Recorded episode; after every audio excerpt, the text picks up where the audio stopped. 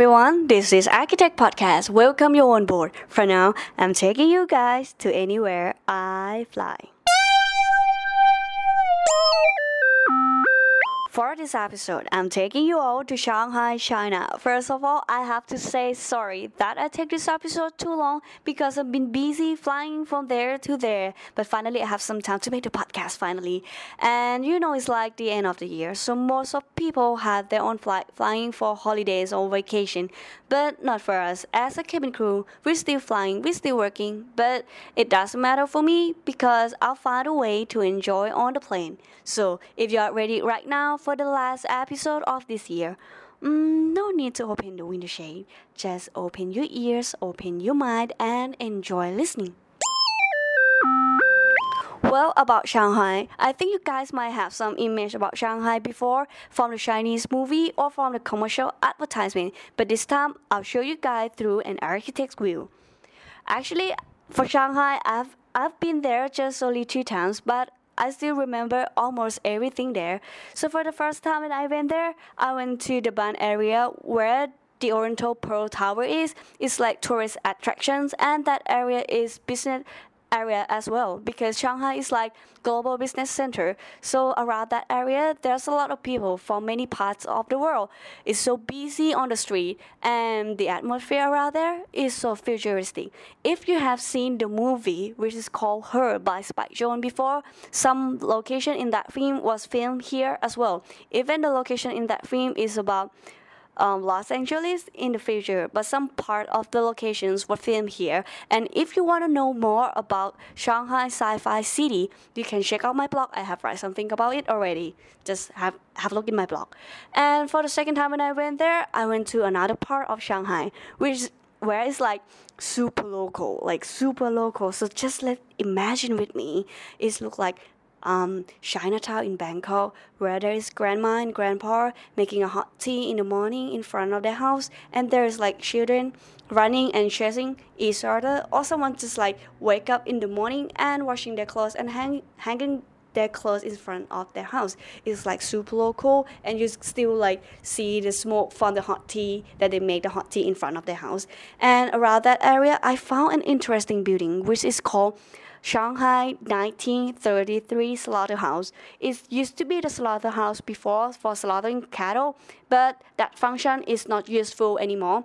So they renovated the building and turn it to something like super cool. Like I have to say, like it's super cool. I still remember everything, even the signage or the space inside. It's like super cool. You have you guys have to see it if you go to Shanghai because they keep all structure of the building and the way that they renovated it is like super cool. Like I, I keep repeating the super cool because it's actually cool. Um, they like preserve the old structure and add on something new like the new function and some new material that is not like too too much from the existing space. So that buildings turn to be like art studio dance studio design studio coffee shop or restaurant. And it is like public space for local people as well. So people around there can come enjoy having uh, having like have a walk or have some tea around that area. But uh, when I walk out that building around that area is like was redesigned as well with the new planning and with the new building around there as well. But I found something that's like super cool more than that building as well is like um, the people out there is still living in their own house.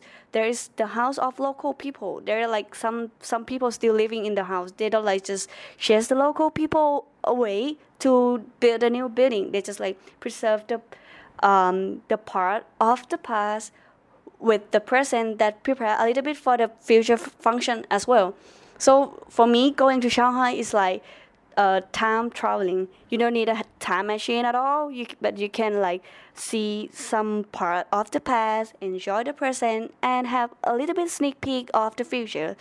Well, I mentioned about the time machine because it's about the new year. So it's like the most time that people need a time machine. Someone wants a time machine to go back to fix something that they have done, or they want to go to the future to see their future moment, or they want to go back to that time that they want to feel the moment that they want to feel it again. But there's no time machine uh, at the present.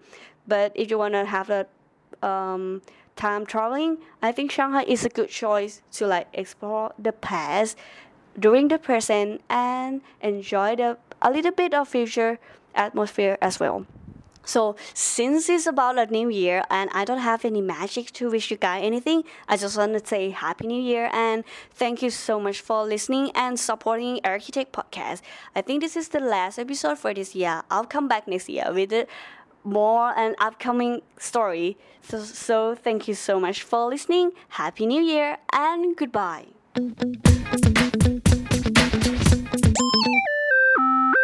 Airchitect Podcast Perspective of an interior architect who fly, or you can call an ad crew who design.